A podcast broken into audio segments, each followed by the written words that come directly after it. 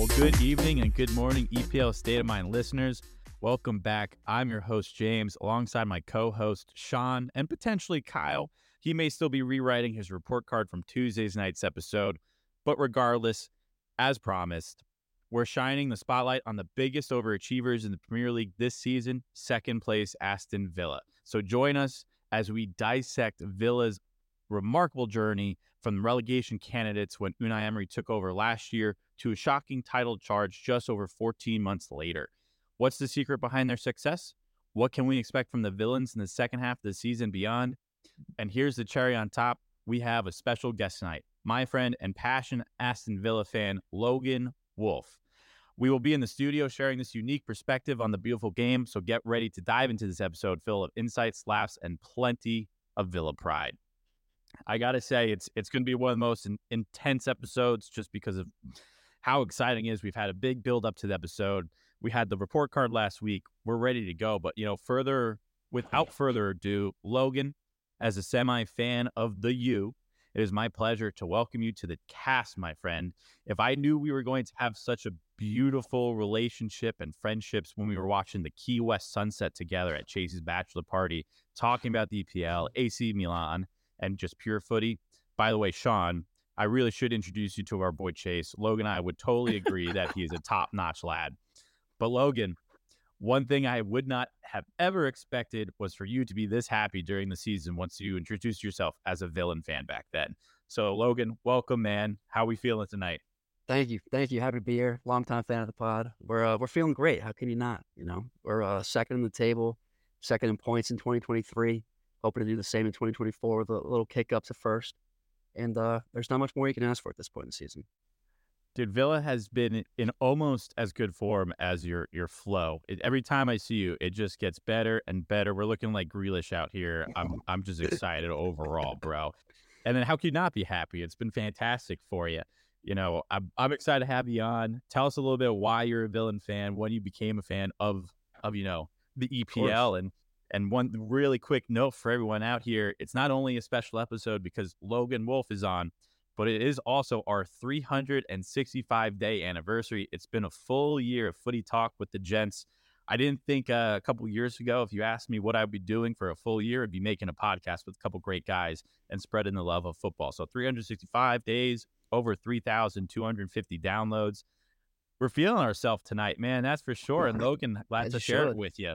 No, of course. Um, no, congratulations, you guys. One year is uh one trip around the sun doing the pod is awesome.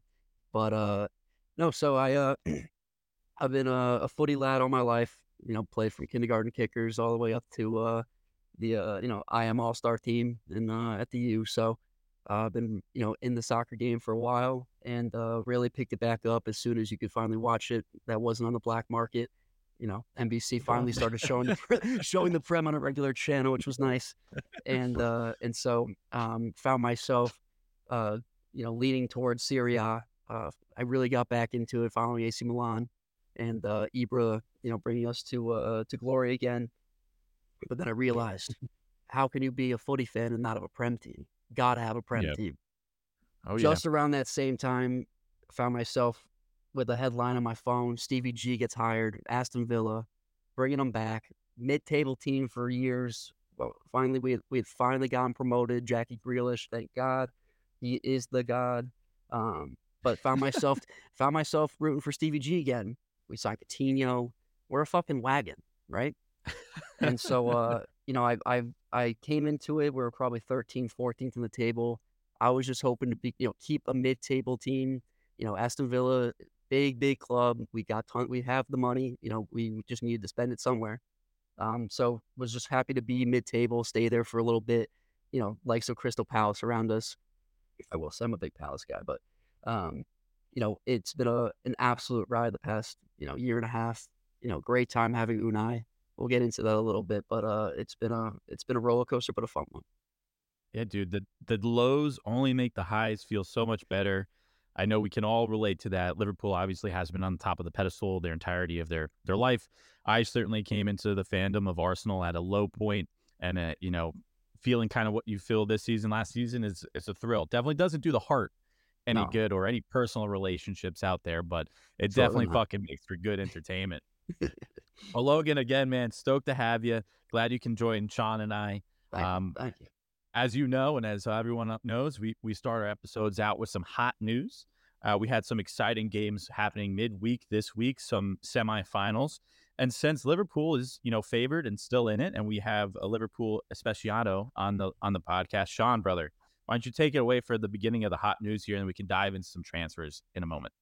Absolutely. Well, I appreciate you making up an, an, a word just there because aficionado is definitely not aficionado. One we were waiting. we had the we had the JMO out here. I told you, I, low low carb in me one or two glasses and you're gonna get some slurs tonight. I love it though. No, you're very creative. Um, but Middle, Middlesbrough uh, beat Chelsea at Riverside Stadium, which was obviously the shocking result from the, the Carabao Cup semifinal. 21 year old Hayden Hackney scored the only goal in that game to take a one goal lead into Stamford Bridge for the second leg.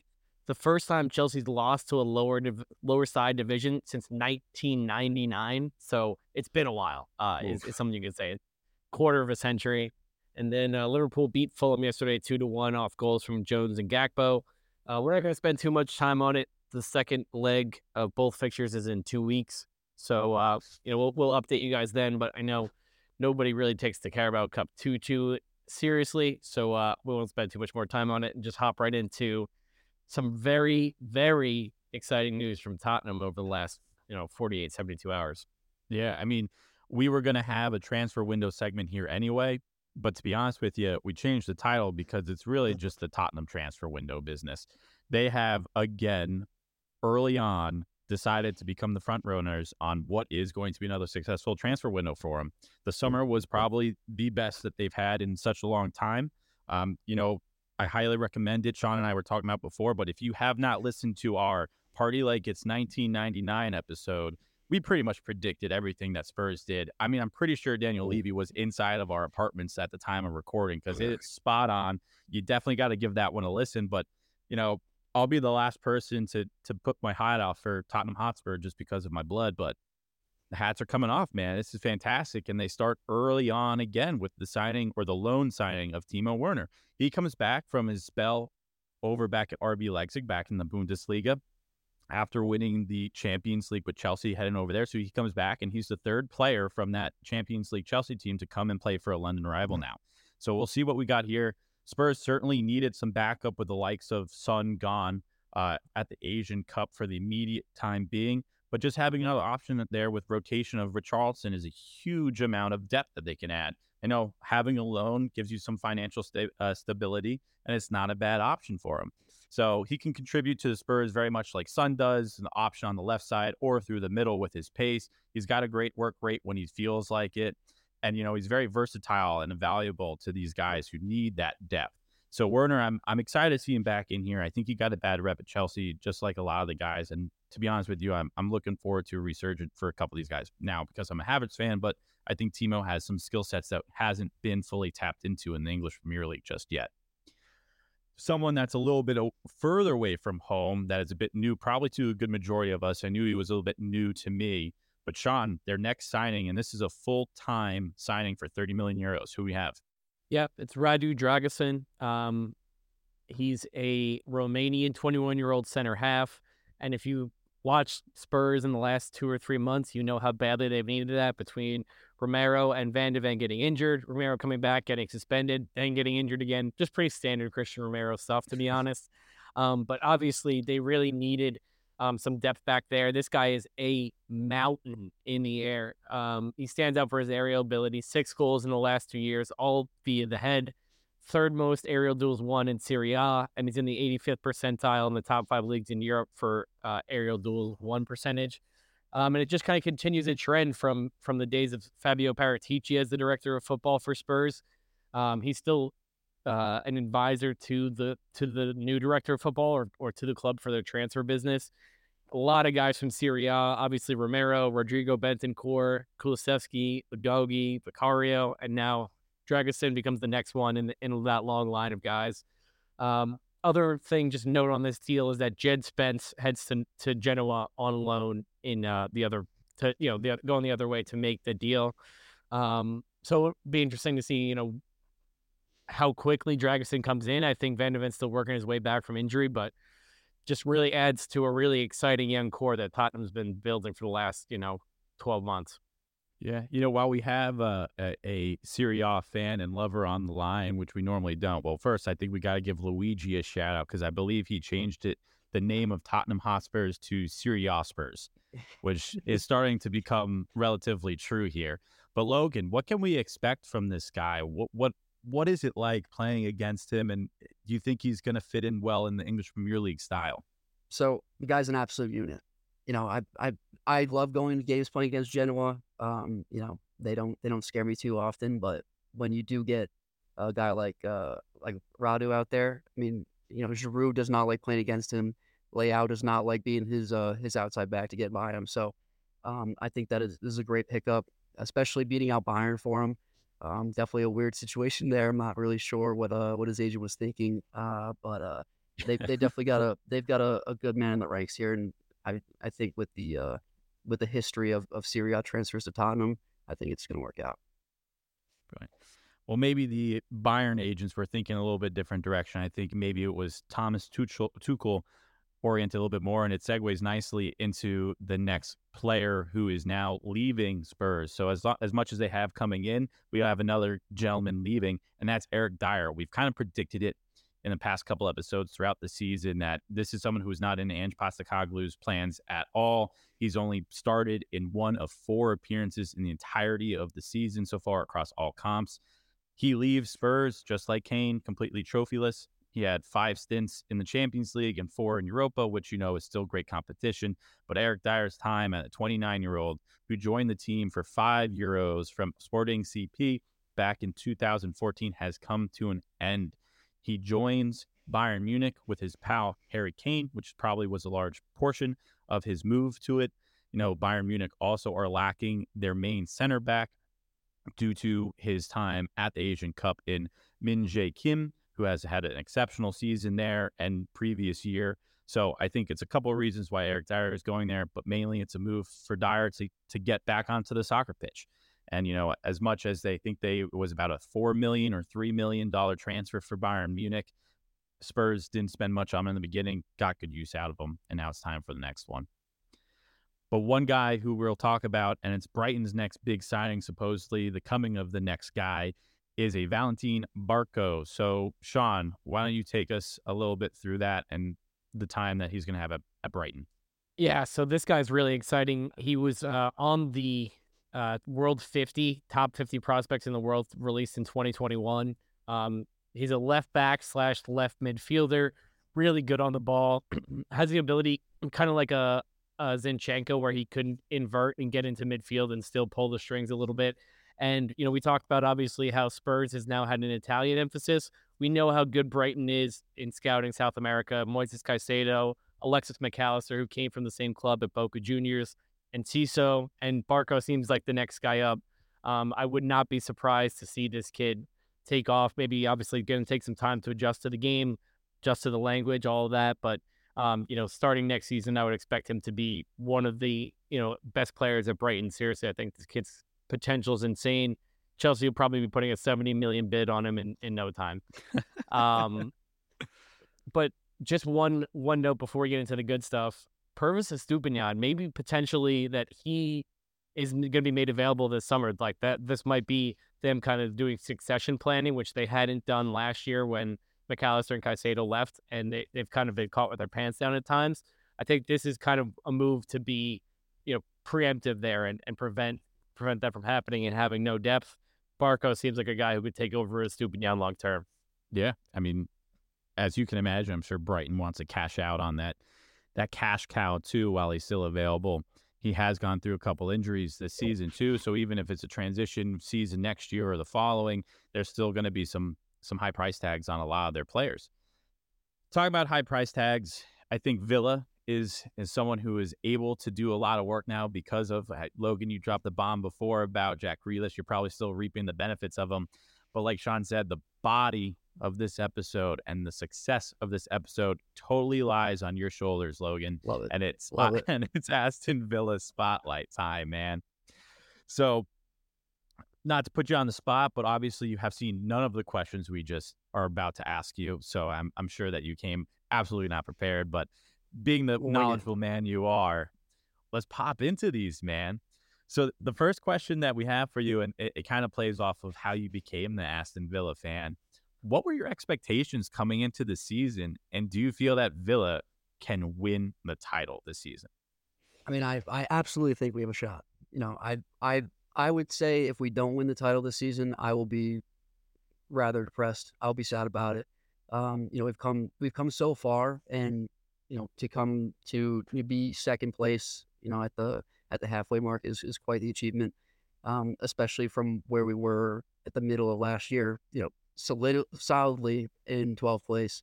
Unai picks up the uh, picks up the helm and you know brings in a couple of his guys um, from uh, from La Liga. You know, we got Alberto Moreno in, in January last year. Um, picked up Pau Torres in the summer, and so to see him, you know, pick up where Stevie G kind of left us in no man's land. I mean, I think it's been an incredible ride. Um, and so to, uh, I think it's been a, we were in a great spot getting into the conference league. Um, anything higher than that, I would have been too invested. I would have wanted the Europa League. I would have wanted Champions League. but now I think we're, you know, we're fully focused on the Prem. I don't give a shit about the FA Cup. I don't give a shit about the Carabao Cup. And I really don't really care about the Conference League. Although I love watching the Conference League. If no, if you're not watching it, you better get on the train. It's phenomenal football. Um, but in any case, do I think we're going to win? Yes, I have to say that. I do think we're going to win. If I'm being a realist, when have we ever discounted Man City? They could be Yeah. in 19th at this point in the season. They're still going to win out. Um, and so, you know, to that extent, we'll see. We'll see. Um, but expectation wise, I'm where I'm couldn't be happier. You know, we're as it stands, we're playing Champions League ball next year, and there's not much more you can ask for. Yeah, I, I think we owe a lot of the intenseness to this season to Villa and coming in as a bit of a dark horse, really throwing a lot of wrenches in a lot of the games against the top teams. I'll give you a little word of advice from someone who went through a bit of an emotional roller coaster last year. Don't get too close to the sun there, my friend, because it fucking burns, bro. It burns heavy. Uh, But I mean, it, it it's great, and I at the beginning of the season, I kind of forecasted Villa being the new Brighton, being someone that we can really get behind. I definitely did not predict them to be this great, so it's very it's very fun watching them play. Sean, what else do you got for Logan? Are we done? Are we done today? Is that it? No, no, I just we might be. you just talked about him um, a second ago, and I just, I guess, obviously Emery, you know, is a big part of it. But how do you think Villa got to this position so quickly? Um, is it is it all down to Emery and what you know what the changes that he's made, or or have there been guys that have really made strides, you know, from the time when Gerard was here? I think a lot. I mean, you got to give a lot of it to Unai. I mean, the the core of the team is relatively the same. We've got, you know, we've got a couple key guys that we'll we'll get into, but um, through the transfer market. But in any case, I mean, the, the core has been what it was when Stevie G was here. You know, Ezri Konsa, Emi, Matty Cash, Jacob Ramsey, McGinn, uh, Douglas Luiz, who's on the hot seat these days, uh, Ollie Watkins. You know, it's the same core. We've got a couple of flashy guys that we've added, but I think the main difference has to be has to be Unai and, and bringing his you know his experiences from uh, from the Gunner days and from La Liga and, and just implementing it now. Um, you know, absolutely turned around last season. Uh, you cannot argue with the performances that we've had in 2023. Second, again, like I said, second most points. Um, I mean, that's an absolute that's a haul. So I, I would be remiss to say that it was any one player that that made the difference like this. I mean, Unai Unai gets the uh, the award for that. Yeah, I think I think you're spot on, man. If if you look at and we've we've flagged it a few times, this is Emery's return to the Premier League. He gave it a run at, at Arsenal. Probably didn't get enough funds. Did not have the core like you let, rattled off, which is a is a great shout. You guys had great players. You just needed someone to drag it out of them. Mhm. I think Unai has done a phenomenal job on that. But with all these names that you're throwing out there and that core, Villa's really elevated their game and their game plan for the entire of the season with those flashy with those flashy, you know, transfers and those players 100%. now. So, with that being said, the summer transfer window was pretty successful you guys. I think it was maybe third or fourth, maybe even a close second best out of the season. What signings from the summer or player in general has impressed you the most during the season so far? And who do you think, you know, still needs a little bit of time to reach that potential that Unai can probably get out of them? Yeah, I mean, I I I think the obvious answer would be Pau Torres. Obviously, we needed a lot of help at center back, um, and he's brought exactly what we needed. Um, but I think my my biggest surprise of the upside has been Diaby. I'm always nervous about signing guys out of Bundesliga. You know, a lot of the time it doesn't translate. You know, they can have great seasons over there, and sometimes it doesn't uh, doesn't always pan out. But I think he's done a great job. I was also worried with the fact that him and Leon Bailey are rather similar. They play in the same spaces. Um, but I think that Diaby's definitely morphed into a more of a you know a, a nine-ish type guy rather than a winger. Um, you know, he can still definitely play out wide and definitely and works the ball from out there. But I think him and Leon have definitely formed a partnership that's formidable. Um, yeah, and he's obviously yeah. he's obviously complimented the man, the myth, Ollie Watkins so well. I mean, the guy's got nine and nine uh, in, in just about 20 games this season and uh, I think his his emergence has also been a great you know great part of this season, um, and not only for him, but I think he's brought up every other player. He's become that that point man um, that we have confidence in and that we can play through. We didn't really have that last year, um, even though we you know goals were coming from every which way, but there was never one in particular source. I think it's nice that Ollie's taken that over. Um, and I think that it's it's worked well for him. It's worked well for Diaby all the midfielders are definitely a lot more confident knowing that he's up there. And uh, and I think that you know as a as a group of players, they just they've all meshed so well. You know, sometimes when you bring in when you bring in new guys from different systems, it can take a while to uh, to pull it all together. But with the the additions and with Unai at the top, I mean, it's it's just been magic, really. Sean, what a uh, what player for you would you want to highlight here? And and all great points, Logan. For me, I think you nailed it with with Diaby coming in. He's almost made Bailey a better player, probably because now they are competing for that same space. For you know, sure. Diaby almost came in flawlessly and took that away from Bailey, and Bailey said, "Fuck that shit, we're running it back." but I know Sean, you and I had a little differences on who our our probably our, our number one performer for Villa this season was in our halfway hopes and horrors episode. What do you got for Villa, my friend? Yeah, excuse me, absolutely. Um, I think the the thing the, or the guy who stands out to me is Douglas Luiz. Obviously, he's really stepped up his game. But I, I actually want to ask you about Ezri Konsa because I think um, w- when Tyrone Mings went down, it was a huge loss, right, uh, mm-hmm. in terms of leadership. But I feel like Konsa has absolutely stepped into that and just kind of what can you say about the player that he's kind of blossomed into over the course of the last you know six months? No, you've nailed it. I mean, the not only has Ollie Watkins improved immensely, but I think Ezri Konsa is um, 100% coming to his own. I don't think that happens if Tyrone's healthy. You know, it was obviously a horrible loss and a horrible injury to see right out the gate. Um, but the fact that he's not, you know, he's not holding down the fort in the back. Pau Torres kind of, you know, had obviously a little bit of time to uh, to work into the system. Diego Carlos obviously also had to work himself back in after his injury last year. So Ezri was most certainly, obviously, after after Tyrone, the most you know seasoned guy on the team. Um, and he's just absolutely taken that position and, and, run with it. You know, we've been playing him on the, on the outside a little bit because of injuries and suspension, um, but similar to kind of like a Ben White. I mean, he's taken he's taken that role quite quite well, um, and to see him, him, you know, be uh, like you said, blossom into the player that he's been this season.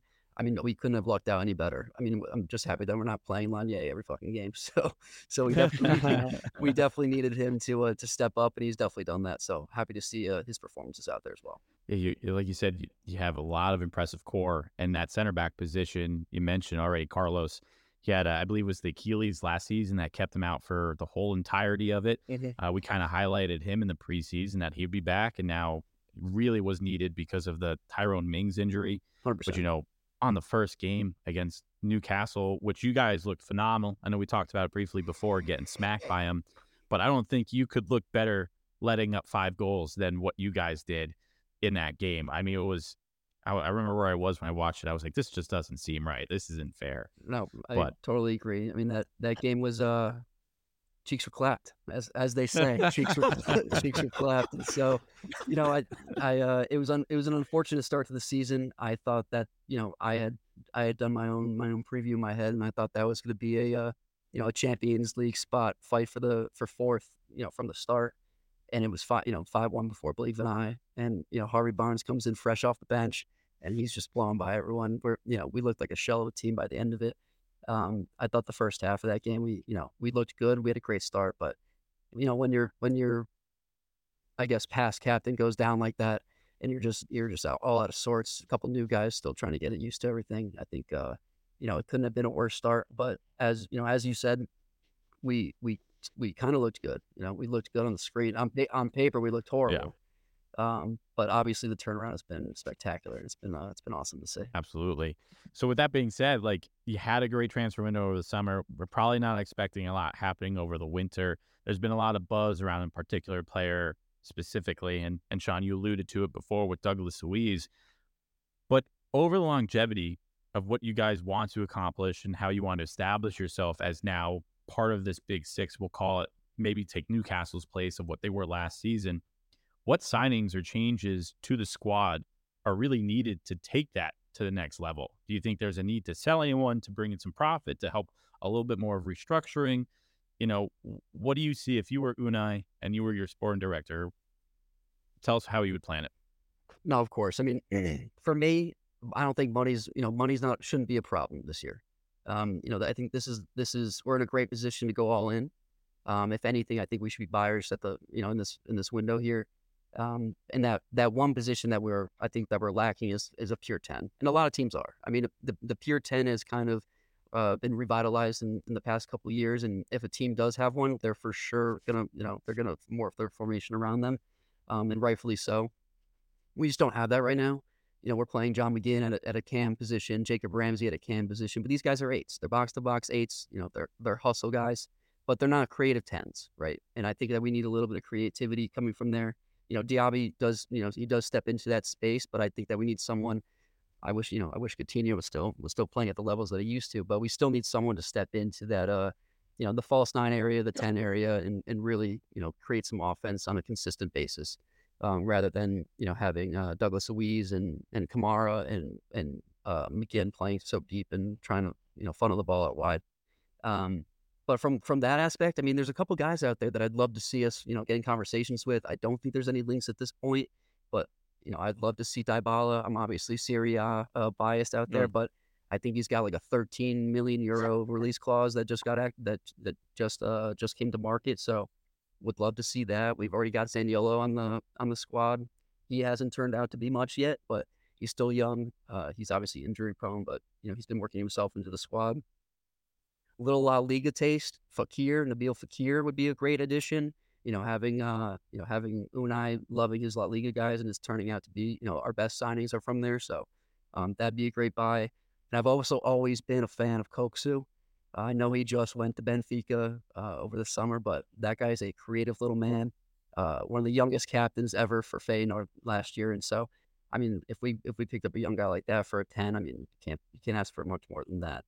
Um, but uh, I think in terms of additions, that's exactly where we need to be looking. Obviously, we have we're a little light on the uh, on the backup nine. Ollie's pulling a lot of the weight there. You know, yeah. it'd be nice to see a nice to see a, a buy for the backup nine, but it's uh, I think that the ten is a little bit more important at this point. You want Eddie? I'll give you Eddie.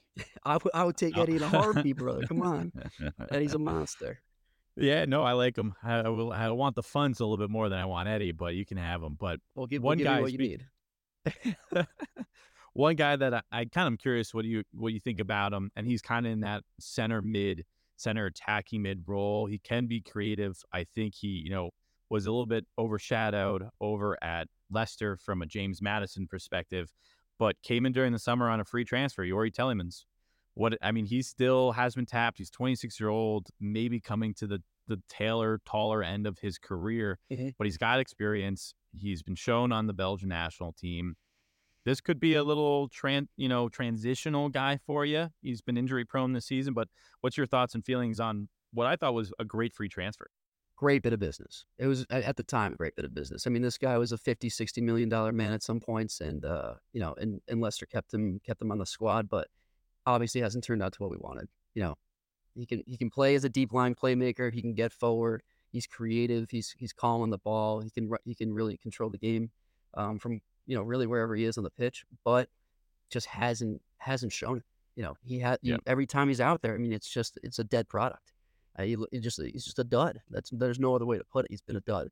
Um, obviously, again, like you said, 26 years old. He's going to be in his prime for the next you know two years, hopefully, um, before he teeters off. I hope the teetering off hasn't started. Um, yeah. But obviously, you know, it was a low cost, zero cost, you know, no loss, uh, and only only a high ceiling for that guy. Hopefully, he can turn it back around.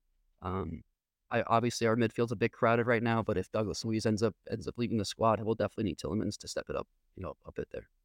I think that's to your point, been kind of the story of his career as well. Just like a lot of un, unfulfilled potential, and then obviously a lot of injuries as well. Um, just curious, I don't know if you know too much about him, but somebody that I thought when you were talking about kind of needing that 10 uh, was somebody that played with Moussa Diaby at, at Leverkusen, which is Florian Wirtz. I think he's like 20 or 21 years old.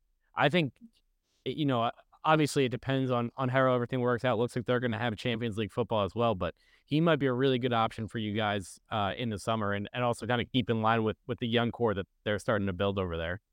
If we could get Florian Wirtz on the squad, that's a dream transfer. That guy has more potential than anybody at this point, aside from Musiala, I would say. Um, and obviously, you know, has has history with uh, with Diaby. I don't foresee him leaving Germany. I, you know, I, if that guy's not on Bayern in the next two years, I, I, yeah. you know, I, I that line's minus ten thousand. He's going to Bayern at some point in the next next couple of years. So you want you want to lock it. Week. You want to lock of yeah. the week. It's it's yeah. Florian versus the Bayern. But uh, no, if we could get a player like that, um, he can also play off the wing a little bit. Uh, I mean, he's been a, a phenomenal player for Xabi Alonso and, and the Leverkusen guys. So if we could, if he could follow Diaby, I mean, I'll pay, I'll pay whatever we need. Take, take the whole, take, yeah. take everything. Well, we'd love to have him on the squad. Yeah, I mean, he he's he's popping up everywhere that you see. Player of the month, I think, twice for the Bundesliga now. Mm-hmm. I mean, he is an exceptional player. Like you said, Sean, super young. Now, Sean, super hot start to the season, super great year right? Calendar year for you guys. The second half of the season, I don't know if you agreed or disagreed with my halfway hopes and horror report card, but the second half of the season, I projected that it would be a tougher run in for you guys. You have some serious, tough away games. I'm going to rattle off a few of them. You tell me if you're shaking in your boots or not. We'll talk about it at the end at the look ahead. You got Everton coming up at Goodison Park. You go away to Chelsea again. You come home for Newcastle, right? You never know what, what's going to come out of that bag. We can skip over Sheffield. I think we probably skip over home for Manchester United for you. Fulham has been looking really good. That's away for you. Going into the next set of fixtures, Luton Town home uh, or away for you, technically. West Ham away for you. Man City away from you. Arsenal away. And you end in Brighton away. To me, you got a lot of the tough ones out of the way at home in the first half of the season. What do you feel going into the second half of the season? No bias in this at all. No bias. Um, no, I feel good. I feel good for the next couple fixtures. I feel great for Everton, even though we're at Goodison. Chelsea's a, a absolute garbage fire, so I'm not worried about that. um, you know, going to the cottage is always a little scary. That's a scary trip. Um, so not not terribly excited for Fulham. Um, they can always pull one out of, out of the bag there. Uh, but when you talk about City away, you talk about Gunners away, you talk about Brighton away. I mean, that's that's what champions are made for. That's what you pay yeah. the big bucks for. That's the situations you want to be in. That's where your true colors come out. Am I going to sit here and guarantee three wins away like that? We're not, you know, nine points to the table. Absolutely fucking not. Cannot sit here. Crazy guy. Put me in the psych ward if I say that. but but what I will say is that if we do pull some points out of there, if we get one at, at the Etihad, if we get one, you know, at the Emirates, if we can come out with a win at Bright, I think that puts us in a really great position. Obviously, that's you know that's the round out the season, but I think if that's the if that's the turnout there, I feel great about the games prior. Um, and so you know Newcastle, I think we're gonna I think we're gonna crush them. They look horrible as of late. Um, they just look all out of, revenge game. They look all out of sorts. Revenge game. Unai loves his revenge. The vampire loves it. He's you know he's not just gonna he's not just gonna sit down and let Newcastle run run again on us. And so uh, if we just play the games, if we can play the the style of ball and to the level that we've been playing the first half of the season, leading up into that that road stretch, I think we'll be in a great spot. And we just got to keep our heads and and at least you know scratch out a couple points in, in each game. You are one of the only teams without a single home loss of the season. The only other team with that is Liverpool and Manchester City. And then away is where it gets tricky, which is why I brought up to you. Right now, mm-hmm. you guys got 10 games played away, only four wins from that. And the big number there is four losses. So I think that's going to be a huge key factor for you guys on this last little little strut or this run in. It's a long run in at this point, but we'll see what It's we come down run, to the last nine games. We'll see. Sean, what you got?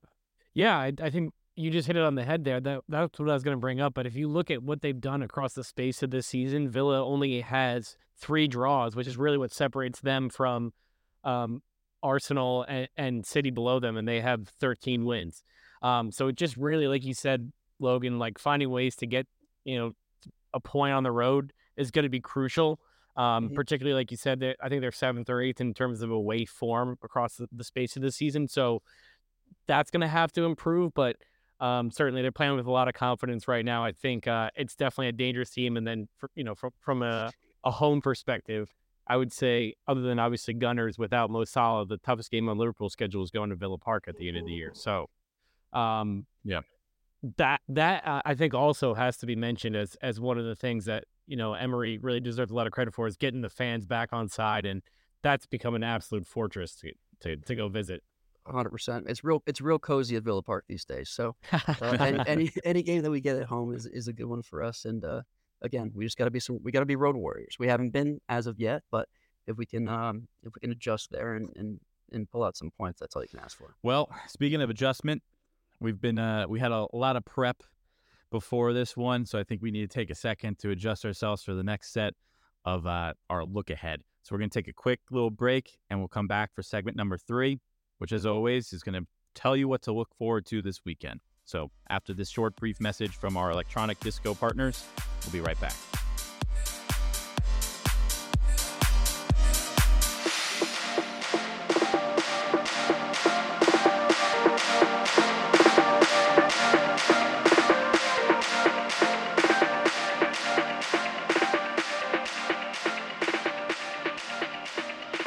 So it feels like it's been a long time, but we are back for the Premier League. It is a very strange week. It's a split week, which means half the teams are in action this weekend and off next, and then vice versa. So we have five games this weekend. We highlighted three of them. Obviously, the first one, well, not obvious, is the battle at the bottom. It's Luton Town visiting Turf Moor, taking on Burnley. Um, Logan, I'm sure you have a lot of negative thoughts on Burnley, considering they're the best claret and blue team in, in England, obviously. Jeez, dude. hit it where it hurts, huh? but no, I mean this game this game is important, especially for for the Hatters who've really picked it up of late. A win for them would be, take them out of the relegation zone for the first time this season, which is huge, and put them just one point off Brentford in 16th. We talked about how bees are dying dying at an alarming rate, and uh, it's definitely b- turned up the heat on them for sure. But um, one thing to note is that one of the three victories for Burnley all year was against Luton Town at Kenilworth Road. Definitely one to watch. That's Friday at 2:45, so I guess not many people will be watching it because we have to work like bums. But um, Yeah. definitely want to keep an eye on. it. And then obviously we got to throw it over to our boy Logan here. Everton, Aston Villa at Goodison Park. We know how tough it is to go into to Goodison and get three points. But tell me about your feelings going into this game. I feel great. I really do. I uh, Goodison doesn't scare me. Everton, I you know they've been as much as as much as they've been uh, they've been pulled back by the uh, the deduction there. I mean they've been playing out of their minds for most of the season. Um, definitely above expectations. Would have been in 12th, like we were saying before, if they hadn't got that deduction, which is exactly where Villa was two years ago. Um, but no, this is going to be a blowout. I'm expecting at least three on the Villa side. I don't think that I don't think Everton puts any away. I think that I think Calvert Lewin's a fraud.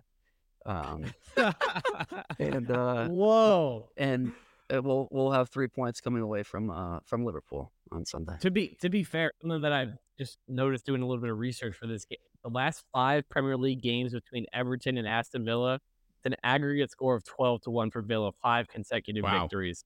Looking for the first time ever between these two teams to, to go to six consecutive victories.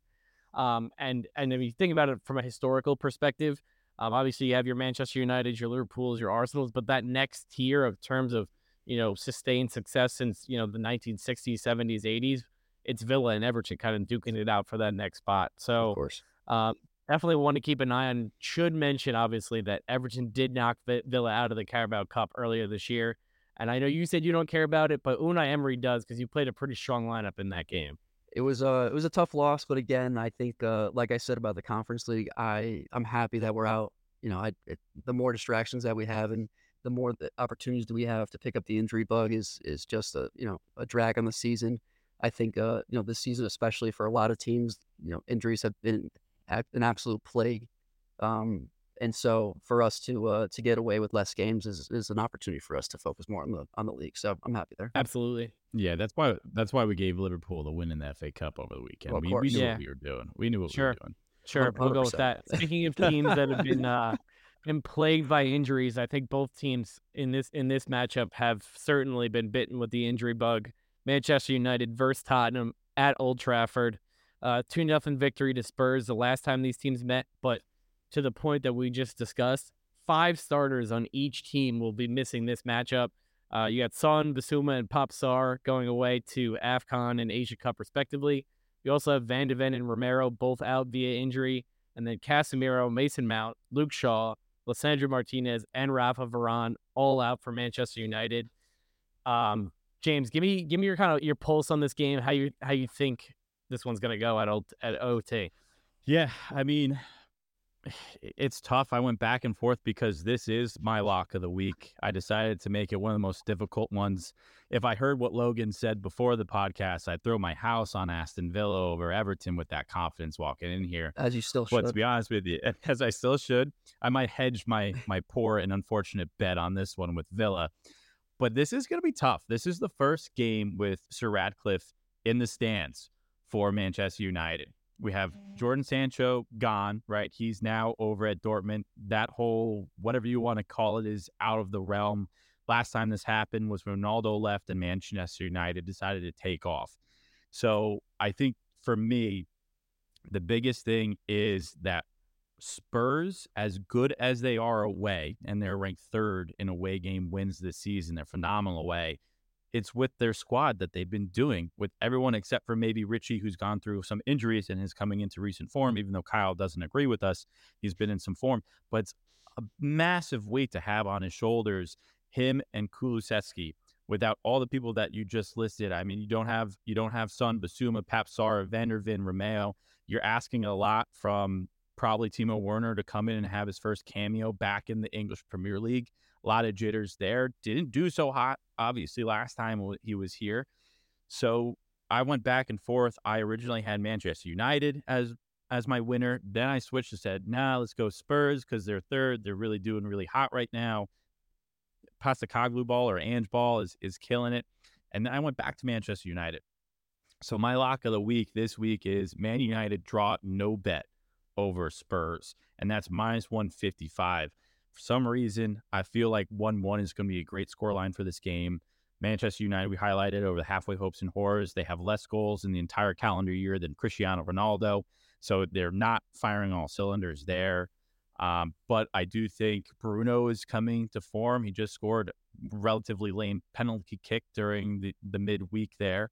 But I think we see a goal from Bruno, and I think we start to see a little bit of an upward climb for Manchester United coming out of a slump in the first half of the season. So to me, you know, I think it's Manchester United. They haven't lost to Spurs at home and away in the same league, the same season since 1989, 1990. So I think it's I think it's time to go. I think it's time for Manchester United to make or break this season.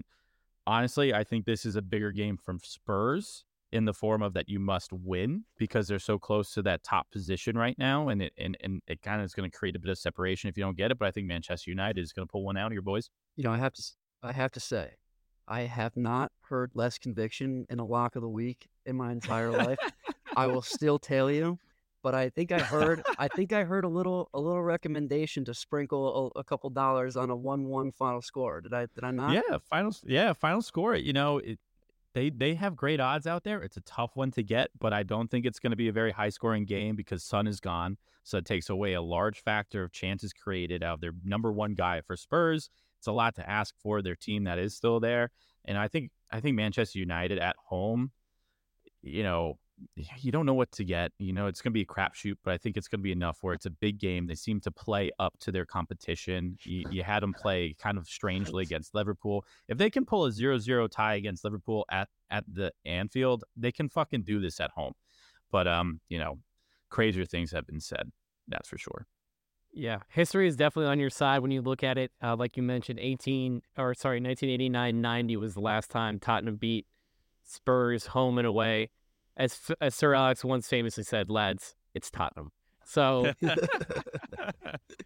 we shall see. That's definitely an interesting one to watch. Logan, I appreciate you coming on. Do you have any more hot takes to singe my eyebrows off? I feel like you really took Calvert Lewin out behind the barn and just hit him with a couple low blows. So, anything else before we let you go?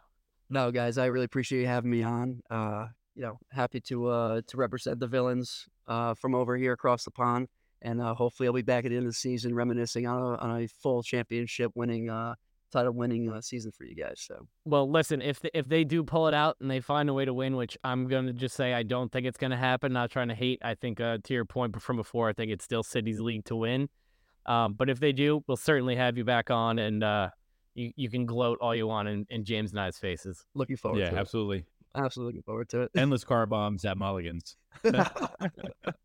well, Sean, I couldn't have said it better. I think it's a perfect way to sign off right there.